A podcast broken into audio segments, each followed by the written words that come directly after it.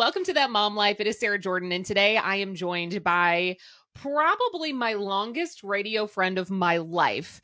And we call each other radio BFFs. This is my friend Falen.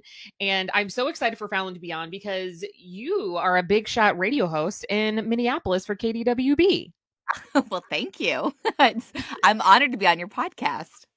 Well, I'm so honored to have you. You also have a podcast, and your podcast is called Heartbroken, correct? It is. Yeah. It's uh, basically, uh, I've had it going for a couple of years now almost. And it's the idea is just to have people on sharing their stories of heartbreak. And it's mostly relationships, but sometimes um, I've had people who've lost their partners or um, lost a child uh, but primarily, we focus on relationships, and it's not me giving advice.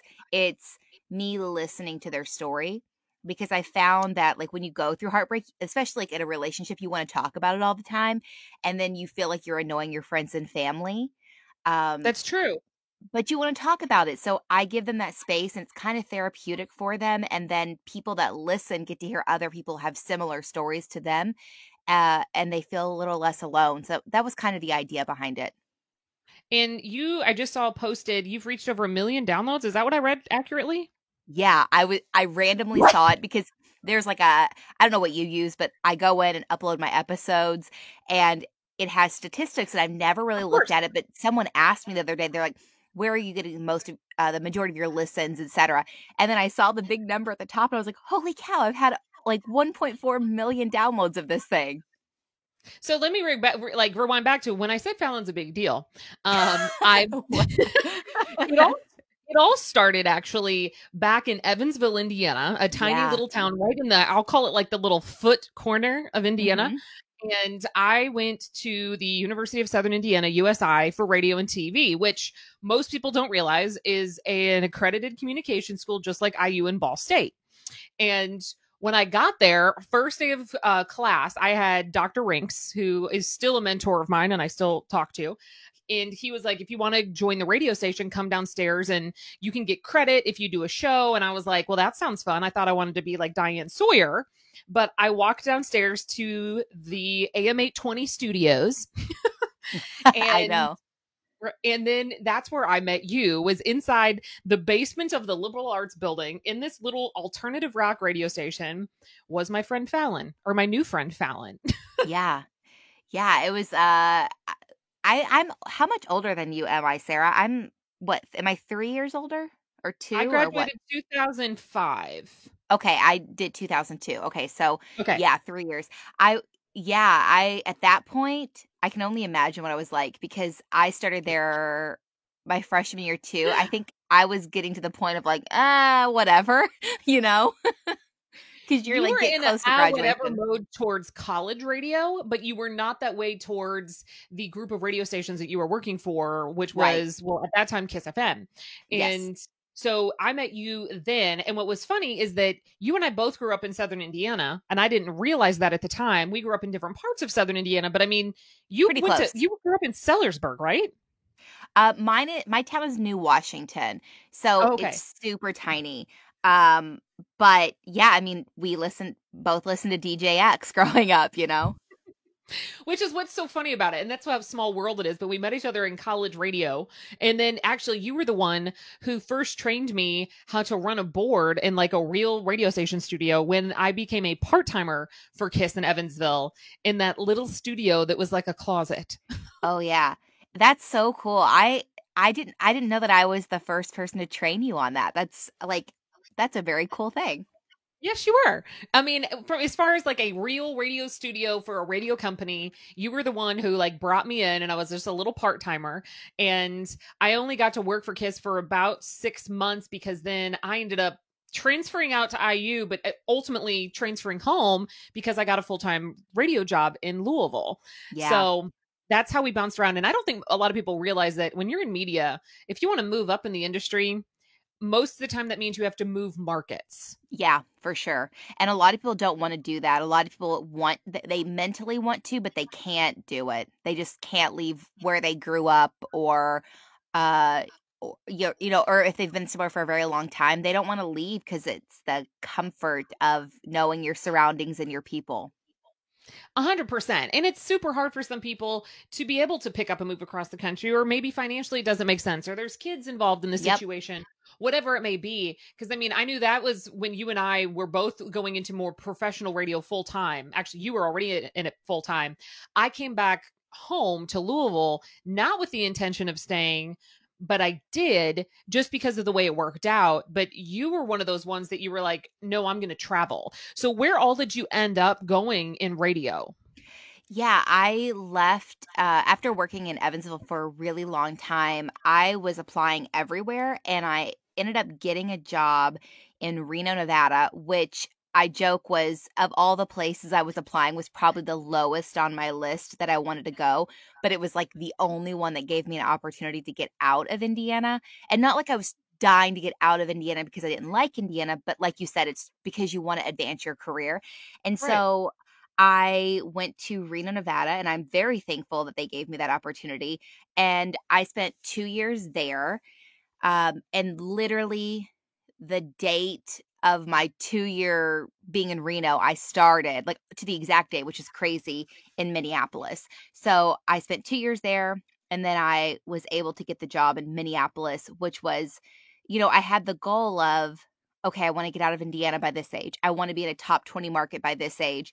And I, I, met those goals before you know the age i had set so i got to minneapolis right around i think i was 27 years old which truly is astonishing. So, radio market size, media market size, obviously you got New York, LA, Chicago, your big top threes. It's Yeah. based on population. So, Louisville is roughly market 54, 55. Reno is market 220. markets No. no. reno was actually so evansville was like 161ish and then reno was like 121ish um So, so it was- it was a step is six, Minneapolis is 16.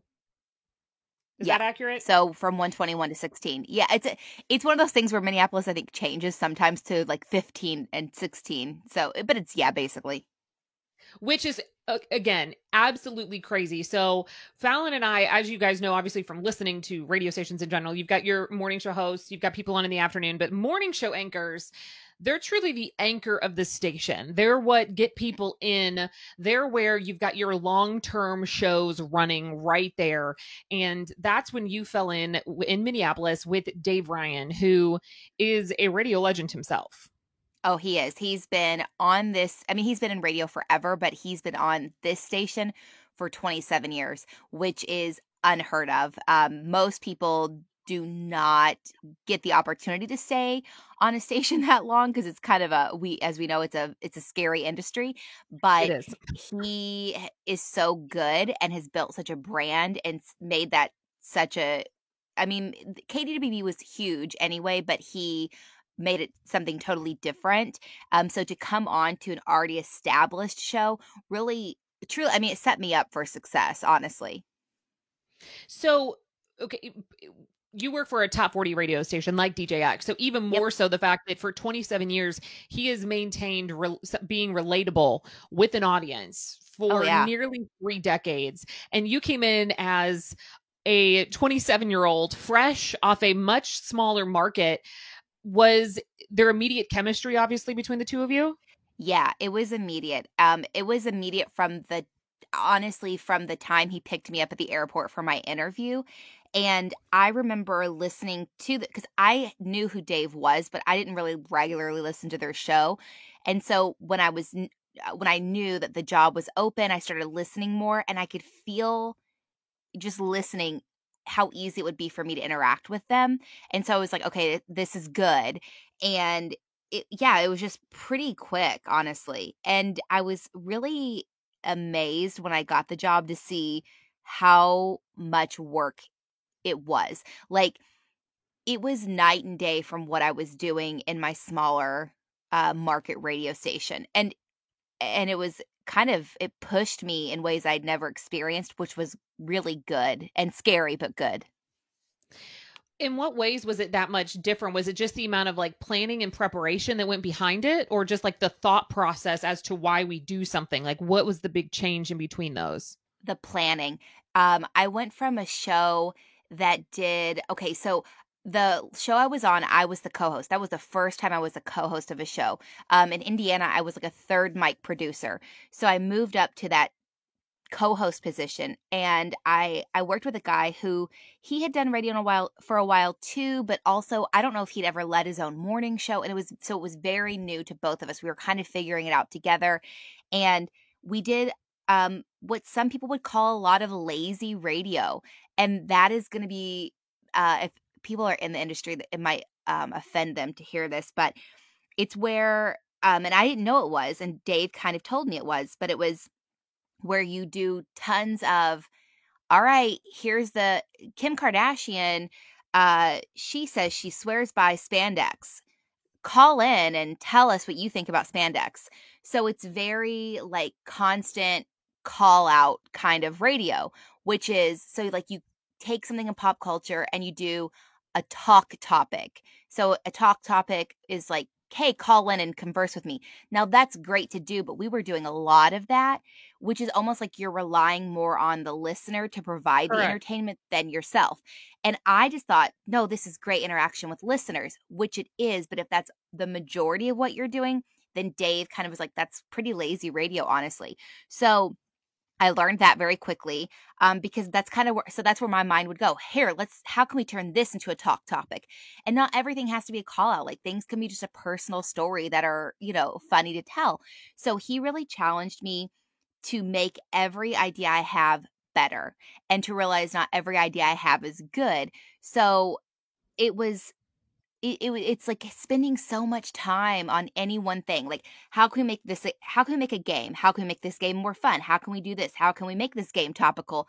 It's just like constant um i don't know coming up with ideas and growing those ideas as a team and i never spent so much time planning a show and we still do and like i've been there eight years now and dave like i oh said has been there God. 27 years yeah You've been there eight years? Yeah. Yeah. What? I cannot yeah, believe so, time is such a weird little thing, and especially in the radio industry, time is even more weird. So understand that, like, him being there 27 years, Falen being there eight years, these are anomalies in our industry, especially even given 2020. Most people do not get the opportunity to yeah. stand still that long unless they're that good, which yeah, goes to well, show thanks. how much Dave Ryan was willing to treat you as a team member, as somebody that you truly have a relationship with. When you're stuck in a studio with them that early in the morning, first of all, they see you in all walks of life at that point, and you have to really trust that person. And to have that long of a conversation daily there is yeah. such a true chemistry that has to be there just like a real i mean it is a real relationship but i mean like just like a romantic relationship it has to have that core chemistry there otherwise it just doesn't work absolutely and um and just to go i mean i'll pat sarah on the back here too because the thing is is that um a lot of people will joke that um I, like i went to a party once two years ago with one of my husband's uh friends and then that that friend's family was there and the guy was like oh, radio must be so cool. Do you guys just like go in and like read Twitter and stuff? And I was like, yes, I go in and I read Twitter for four hours, and that's what my job is. And it just was so insulting, you know? And yeah. the point of any job in the world is when you see it and you're like, oh, that's so easy, I can do it. That's because that person is so good at their job that you think mm-hmm. it's so easy that you could do it. So when you hear Sarah talk on the radio, and perform like a great radio show, you're like, I could do that. My friends all think I'm funny. Well, maybe you could, but know that Sarah has put in hours of prep and work to make that show sound so like good and easy that you think you could do it, you know? You know, it's it's You're exactly right. I mean, in a lot of people, they our industry has so many. It's a full running industry. It's not like it's just people in a studio. There's multiple stations in a building.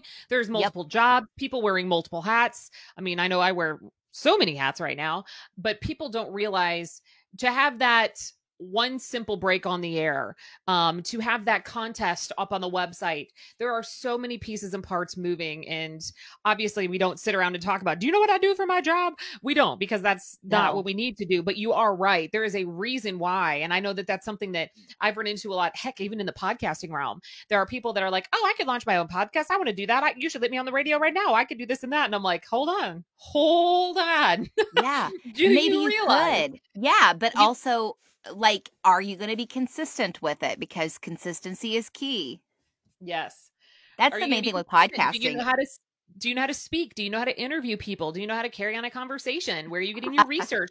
Do you have the connections to get guests? Do like there are so many pieces that go behind everything that we do. And I'm trying to remember what this one uh, I'm not gonna call it a, it's kind of like a meme, but it was like you don't pay me for the time it takes or you don't pay me for the hours in the day, you pay me for my years of service. More or less like if it takes me 10 minutes to do a five hour show, you pay me for the whole day just because it takes me 10 minutes i shouldn't be penalized that's because of years of work that's to the point where i can accomplish something in such a shorter amount short amount of time um i totally butchered that phrase but you know what i'm getting at here I So, I totally mean, do. that- Yeah.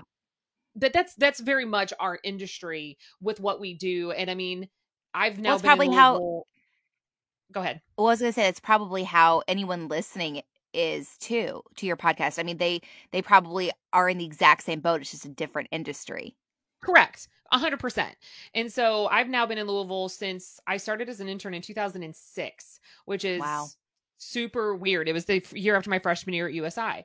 So it is very odd that I know that I have stayed here and it happens to be my hometown, but life just works out in weird little ways. But Falen and I have maintained a friendship throughout the years. I mean, still, as you were moving radio markets, I mean, even as recently as in quarantine, you and I were trying to figure out how to continue doing our podcast from home and trying to help each other figure it out.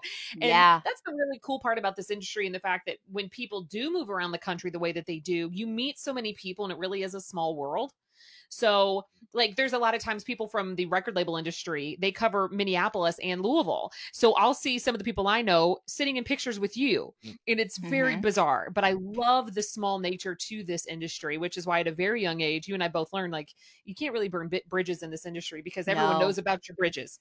they do and also because it's like a tight knit community it's really um been powerful to reach out to certain women um yourself included um when i need help with something but also like i've reached out to women in other markets that are kind of similar to mine about payment on things and how open they've been uh same same you know with them coming other people coming to me and how open i am with them to really help each other out and it's been i feel like if any any other world if i was like in advertising and i reached out to some woman in advertising in detroit she might be like uh no bye but it's a very different level of understanding and community uh in radio In radio, it truly is just because it's it's a male dominated industry for the most part. oh yeah it is. um in whether it's the management realm or I'm the anchor, you are the co-host, you are the sidekick. And I know I have certainly felt that when moving across when they're like because I've been the program director, which is someone who runs a radio station. I've been that person too. And I've been traveling before and they're like, Oh, you must be like the sidekick, you must be the music director, you must be this or that. I'm like, No, I run the radio station. And they're like, Yep. What? You're you're 30 and you're female. I'm like, Yep. And I've been in the industry for 12 years. yep So it has been a very eye opening experience the more that I've climbed up in different roles to see. So I I totally understand what you mean that it's a weird industry in which there's this um we'll call it sisterhood uh in the industry because we are having somewhat similar experiences even though we might be in all different parts of the United States. So yeah that's pretty cool. Um, as you were bouncing around, I know I've talked a ton about your professional life. As you were bouncing around, what was your relationship life like as you were bouncing around cities? Because that's got to be hard when you're like, um, I've been here, but I got to go. I'm moving back across the country again. Yeah, um, I will be honest that I've been pretty selfish uh, through most of my career because I definitely always put my career before every single one of my relationships. Uh, I don't know why I'm like that. I don't because I did not grow up like that. My mom was quite opposite. Uh, but I had a boyfriend when I was in Evansville. He moved to Reno with me. We eventually broke up uh, while living there. He moved back home. And then I had a boyfriend in Reno. And when I got the job in Minneapolis, it wasn't like, do you want to come with me? It was like, bye. And I look back on that, I'm like, man, that was cold. I, I kind of feel bad when I think about that, but I'm sure it was, you know, he moved on. He's good. Uh, so I moved here. you know what I mean? And so I moved here. So I, I just honestly put myself before those relationships. I don't, I, I think it was because I knew that that was more important to me at the time. And only until I met Jake and ma- and it's easier for me to say, well, now I can put Jake first because now I'm in a comfortable position with my career that I'm happy with. You know what I mean? Like it's oh, easier oh, yeah. to like, oh, okay, now the relationship is the priority, but but it is. The this is like the first time ever I've put my relationship before work. So tell me about Jake, which first of all, I do know stuff about Jake. Like he has fantastic hair. Fantastic he does, hair. yeah. like every for men and women, desirable hair.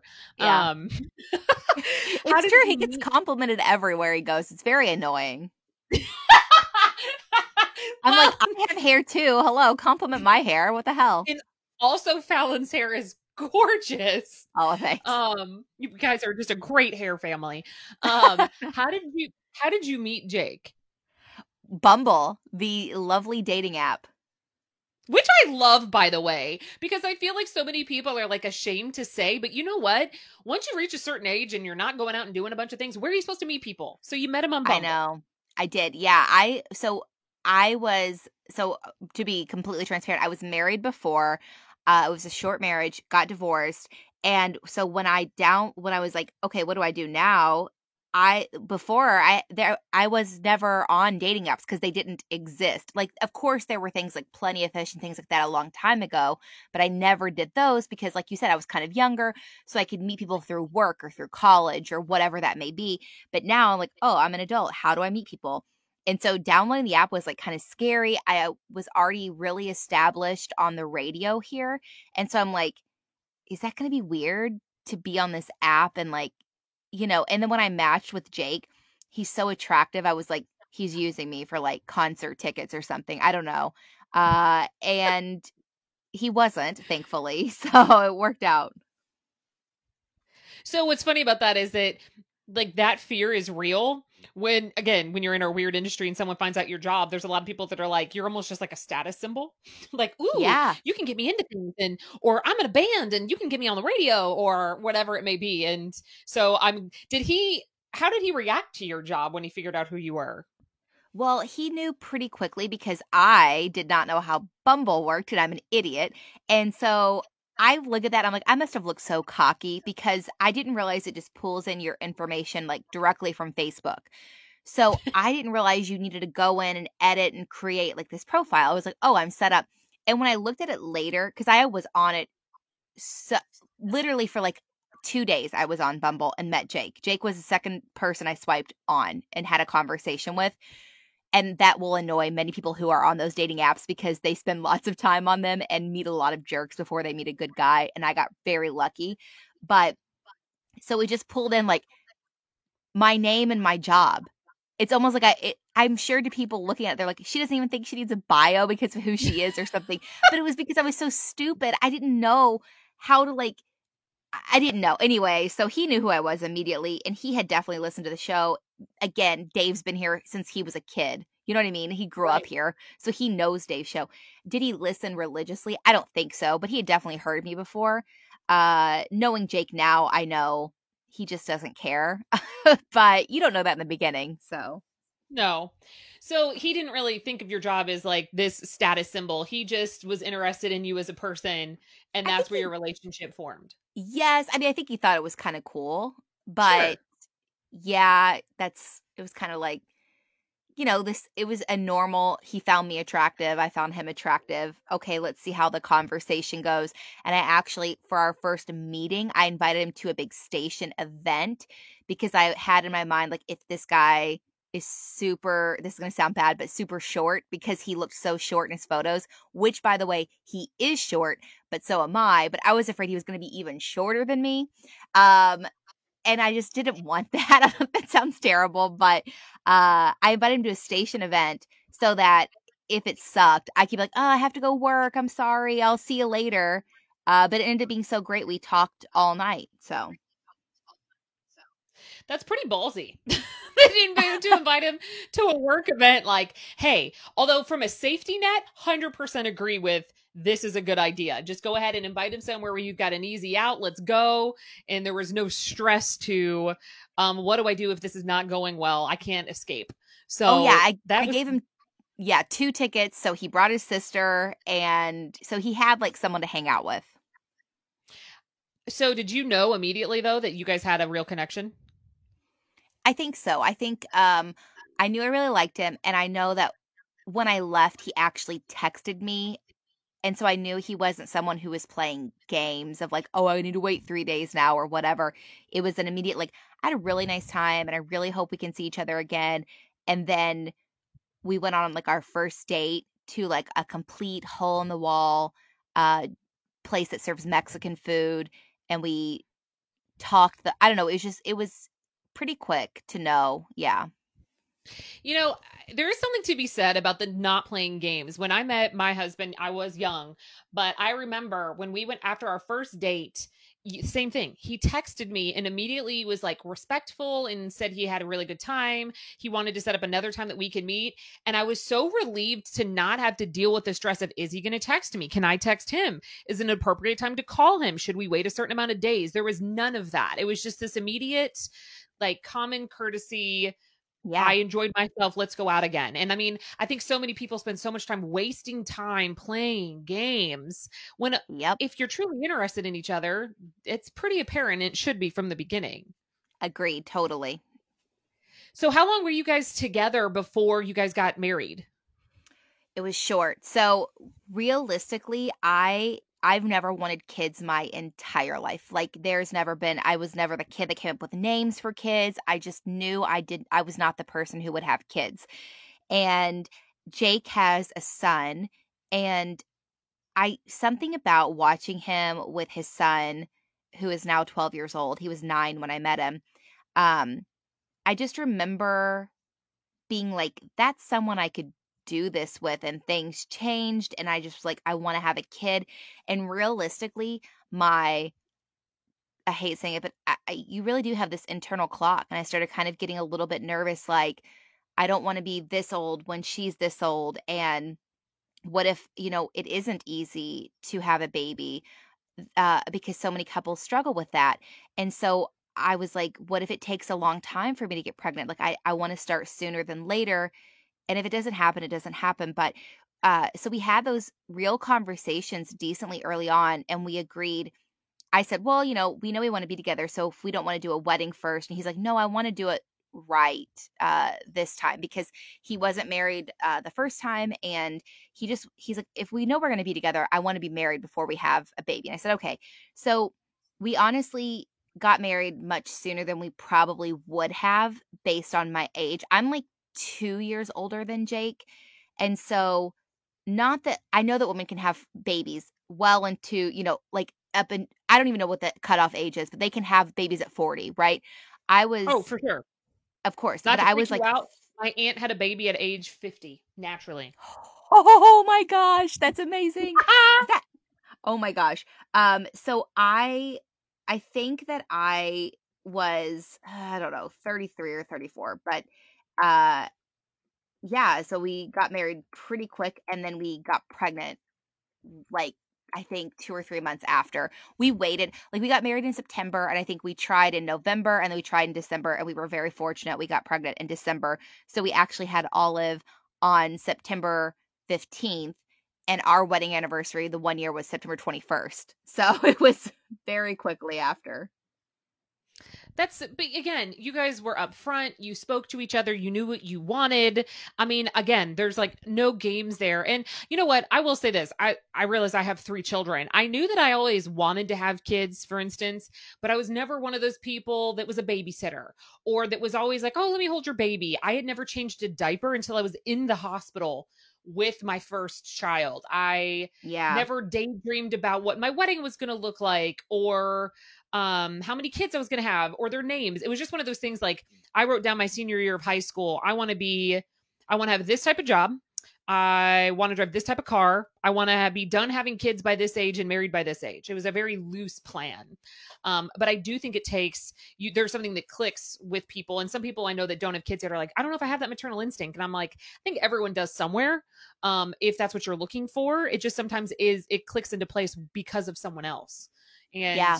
I'm I'm sure that was amazing for you to watch him as a father because I mean obviously I'm basing this on social media. He seems like a wonderful dad because you now have your 12-year-old stepson and then now you have little Olive who is what, 9 months, 8 months old? 9 months old? She's 8. She'll be yeah, 9 on the 15th. Which is insane. I can't believe she's already that I big. Know. But but it was kind of fun because you, know you and I were, I know you and I. Uh, Maggie's only two months behind you. She was born on November eighth. I had to think about that for a second. So just about two months younger, and it is pretty crazy having a baby in radio. I will say. Yeah. How how did you feel like it did it change you as a radio personality because you had been a persona for so long did becoming a mom change that for you I think it changed certain things for sure. I mean, obviously, what I'm talking about now, I'm talking more about her, but I had a bit, I'll be honest, it was a little bit of a struggle for me because I was someone who had said for years on the radio I didn't want kids. And I think a lot of women who didn't want kids identified with me. And then when I changed my mind, I think they were and i even had someone comment this like i'm happy for you but i'm selfishly sad because i loved finally having someone i had something in common with like that uh, because so many women do want to have kids. It's more rare to find someone who doesn't, I guess. And I totally understood that. And I kind of went through this change of like, I don't want to be the person who talks about my kids all the time. Uh, and like, that's the only part of me I talk about. So I really wanted to focus on still being me, still being funny, still being someone who's maybe I'm too old to be on TikTok, right? But I still want to like talk about that, not just, oh, Olive had a crazy diaper situation. And so I at first kind of I think with identity struggled a little bit as to who I was going to be to still relate to a certain audience, but also realize I'm embracing a whole new audience, which is a great thing. And I think I still walk the line a little bit because sometimes I'll get like uh, I shouldn't post this much about a baby on Instagram, but I love her so much and she's so cute. And then I'll be like, screw it. This is your Instagram page, Falen. Post what you want. And then I'll be like, ah, but I don't want to, you know, it's like anyone. If someone posts way too much, so, way too many photos of their outfits for that week, I'm like, all right, I get it. You have different outfits, you know? Um, so I try to balance it and, uh, which is not the easiest. As far as like her well, schedule and everything, being a mom, that's actually not hasn't been terrible. It's actually been pretty good because I do mornings I get off. I can see her in the middle of the day. So I I think you actually just hit something on the head that I don't really think I've talked about much in my industry or in my personal life. Like being on the air, you are obviously broadcasting things to your community and on social media anybody can see it. So I know you and I both are people pleasers. Oh, so, yeah. because I mean, I've even seen you post this, and I mean, you have eighty thousand Instagram followers. I want to say somewhere around there. It's like yeah, it's it's like sixty, whatever something thousand. Yeah. And so it, it, it, there's a significant amount of people. When you ask for something, whether you want their opinion or not, you get it every single day. So it is really hard not to feel like I'm talking about this too much because I've been thinking about that lately too. I'm like, okay, I'm still perfectly in demo. Um, I know a ton of people have kids, but I thought I think the same thing. I'm like, am I talking about my kids too much? But then I'm like, that's what I'm doing. Like I'm living my life, and this is my life right now. Especially mm-hmm. when you have a mm-hmm. newborn, there is something that's so consuming in general about just trying to. keep up with them because they need you for literally everything. So it's not it's different when yep. your kids get a little bit older and you get that more me time back. And so it is that's why I was curious about how you felt about it because I know for me mm-hmm. there was a part of me that felt more myself as a mom, but I had to figure out who the the new me was. Yeah, absolutely. I no, truly. It's it's and it's also a lot of the time if you listen to a morning show, while why they'll bring on a new quote unquote younger girl, right? Because you because obviously well i was never the girl who was going out to clubs and partying. I've never been that girl my entire career of radio because i just Same. like would rather i just can't do shots. I mean they disgust me. I'm not that person and i'm the person who leaves a party after one hour. I don't say bye to anyone. I'm always in bed between 9 30 and 10 and i've just always been like that even on weekends. Jake and i are like well it's nine o'clock. Should we go to bed? So uh, I didn't leave that persona behind. I think that might have been harder for me if that was who I was than the person I was. Because, uh, but it was like, but you'll hear, you know, they'll bring a younger girl on who doesn't have kids, who still has that going out to bars or something personality because they want to still reach that audience as well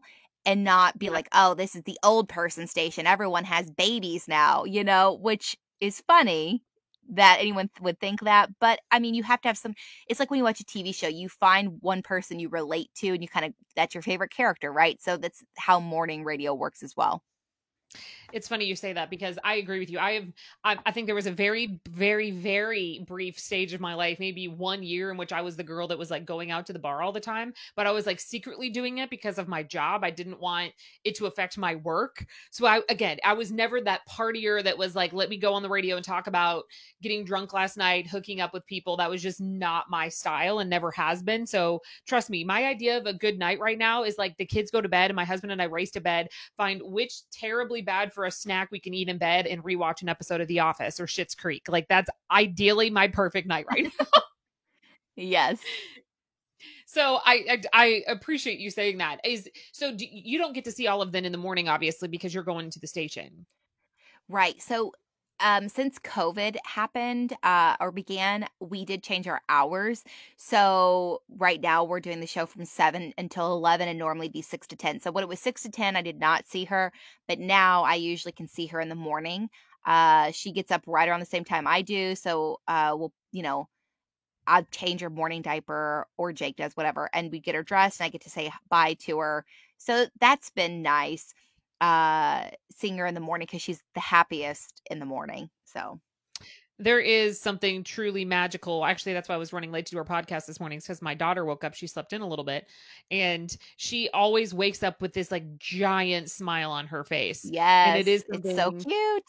It is so cute. I, after my daughter Kennedy, I had to fill in mornings briefly. And I remember that being one of the most challenging things for me at the time was not getting to be there during the morning. And it was something that I more or less had to learn to cope with. And obviously, I'm not doing mornings now, so it's a non issue. Um, but that is one of the crazier parts of our hours is that you're not a nine to five by any means. Yeah. No, what it's is like it? it's random hours. Yeah it's completely random hours because then that doesn't account for the weekend gigs or the after hours gigs or yep. the broadcast here, broadcast there, podcast here, podcast there. Um, yep. What has it been like being a stepmom? Because I actually have not talked to anybody yet that has been a stepmom. But I mean, you came in and clearly your stepson was eight. So, I mean, he had a well established life with his dad and everything. And then now you've been around in the last four years. How has that gone for you? Yeah, I think it's been I've been really lucky that Dylan is such a I, a good kid. I will say we had a unique situation in general because Jake was never like with Dylan's mom. So Dylan didn't grow up with that uh, his parents together basically. And so I think a lot of the time when you come into as a step parent, you'll come into a lot of old feelings from uh whether it was the dad or the mom. So there are still those feelings. And then you also have the kid that's like, I want my parents back together. So I think I came into right. the best possible situation where Dylan never knew them together. So it wasn't like, why are you taking the role of my mom? He, it was never like that. He just was like, cool, I have a new person in my life. And uh, there were no feelings of there were no weird like why is she texting you or why you know what I mean? None of that. So it was I got very lucky. So what I really wanted to do was respect his mom. because I wasn't a parent, but I could only imagine that that must be a little bit weird and difficult. And then add that to a different level of someone on the radio who could then talk about your kid. That's, you know, uh, like I think I would be weirded out by that. Heck So yeah. was really, I really, really tried to be respectful and just never do anything that would cross the line or make her uncomfortable. Uh, anything that I did, I would be like, hey, can you text her just to make sure this is okay? And he'd be like, what? It is fine. I'm his dad. Like, what are you talking about? I'm like, please just do it. And and that's how we started things. And I think there probably was a brief moment where she got upset over something, but I think she just had to adjust to a new woman being in uh his life. But I, you know, we had a very quick text conversation one day where I was like, "Hey, I just so you know, I'm never going to try to be Dylan's mom. I just want to be someone who's on Dylan's team." And like and she got that and she was like, "Thank you for saying that. I appreciate it." And from that point forward, we've never had any issues. Jake will ask my opinion on things dealing with Dylan, like how would you handle this or how because so he's really respectful and includes me, but also at the end of the day, it's his and Dylan's mom's decision uh on what they do with him. But he does include me, so I really appreciate that. And Dylan's just a great kid. At this point, he treats me the same way he treats his parents. You know, I annoy him, I embarrass him, and I'm very I'm very honored to do all of those things. I think I actually am worse probably than his parents because I try to overly annoy him. And Jake actually says Dylan and I are more alike than he and Dylan are because Dylan and I think we're right about everything. So we get into arguments over the dumbest things and neither of us will back down. And Jake is like, okay, you two, Falen, he is 12. Dylan, just stop. You know, it's so we're ridiculous, honestly. that I love what you said about I'm not trying to be your mom. I'm just trying to be someone on his team.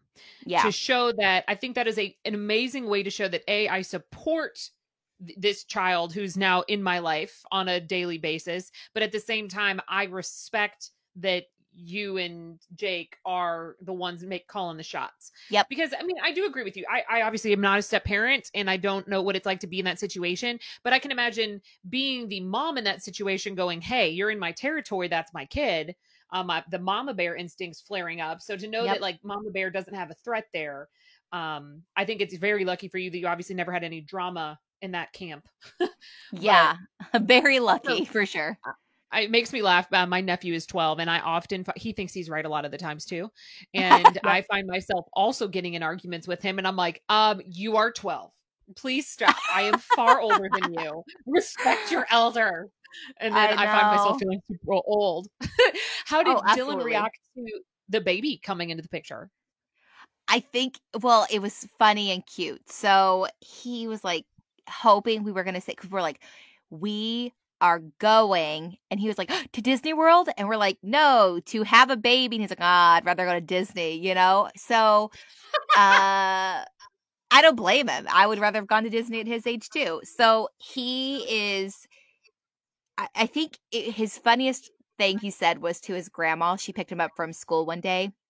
And he's like, I mean, I'm happy they're having a baby, but like, couldn't they have had one closer to my age so I could have played with it?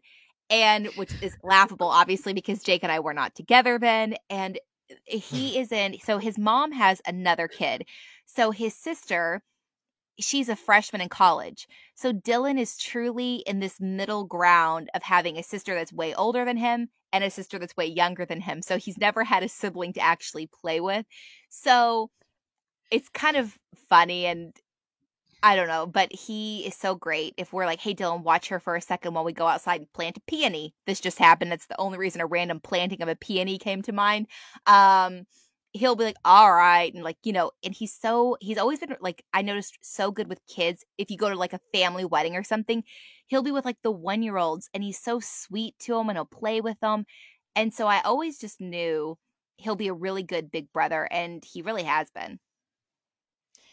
That you know what's funny is my kids when obviously they're much younger than he is, but when the baby was born, they were both my son's literal first reaction to it was I'm not going to like it when the baby cries, am I? And I was like, "Buddy, no one is." Um but then the That's so true. was The day she was born, the kids are in the hospital and they were like, "When is she going to crawl?" And I was like, it, "She was born like five hours ago. What do you mean? When is she going to crawl? And they were like, well, when can we play with her? When is she going to like do stuff? And I was like, oh my God. Like, for a long time. yeah. Now they can play with her some and she they play peekaboo and she thinks they're the most hilarious humans in the house. So like now they my, my daughter has been an amazing big sister the entire time because it was like a baby doll type of concept. But my son uh-huh. now now that she's interactive, he's like, all right, I'm on board with this. This is fun. It's not that he didn't yeah. like it. He was just kind of like, mommy's got the baby. I'm going to go over here and play. So it is very funny that the first reactions, no matter what the age is to you're having a baby. How do you feel about this? What can I, and then their reaction is, what can I do with it? As if you were going to give, give birth to a 10 year old instead. Exactly. so he had someone to play with. I love yes. that so much. You you've really done such an amazing job and i'm so glad that you and i have maintained our friendship now since for 15 years which is weird um yeah. but watching you go through your career as my friend and then as a mentor and now fellow moms together in this crazy industry fellow females together in this industry you really are quite the example for anyone listening to you that also looks up to you and I just wanted to say that, I mean, as stupid as it sounds like, I'm so proud to call you my friend. Um, to yeah. see where you've come from and where you've gone and where I know you're going to go. So thank you so much for being a part of that mom life today. Wow, thank you for having me, Sarah. I think this is such an amazing platform you're giving women and uh, I am so thankful for our friendship. It's helped me grow and I've learned so many things from you as well. So um your you're just a light and i think people know that about you you just have such a positive great energy to you so i hope everyone that listens to, to you knows how lucky they are to have you and mm. uh, thanks for having me on i appreciate it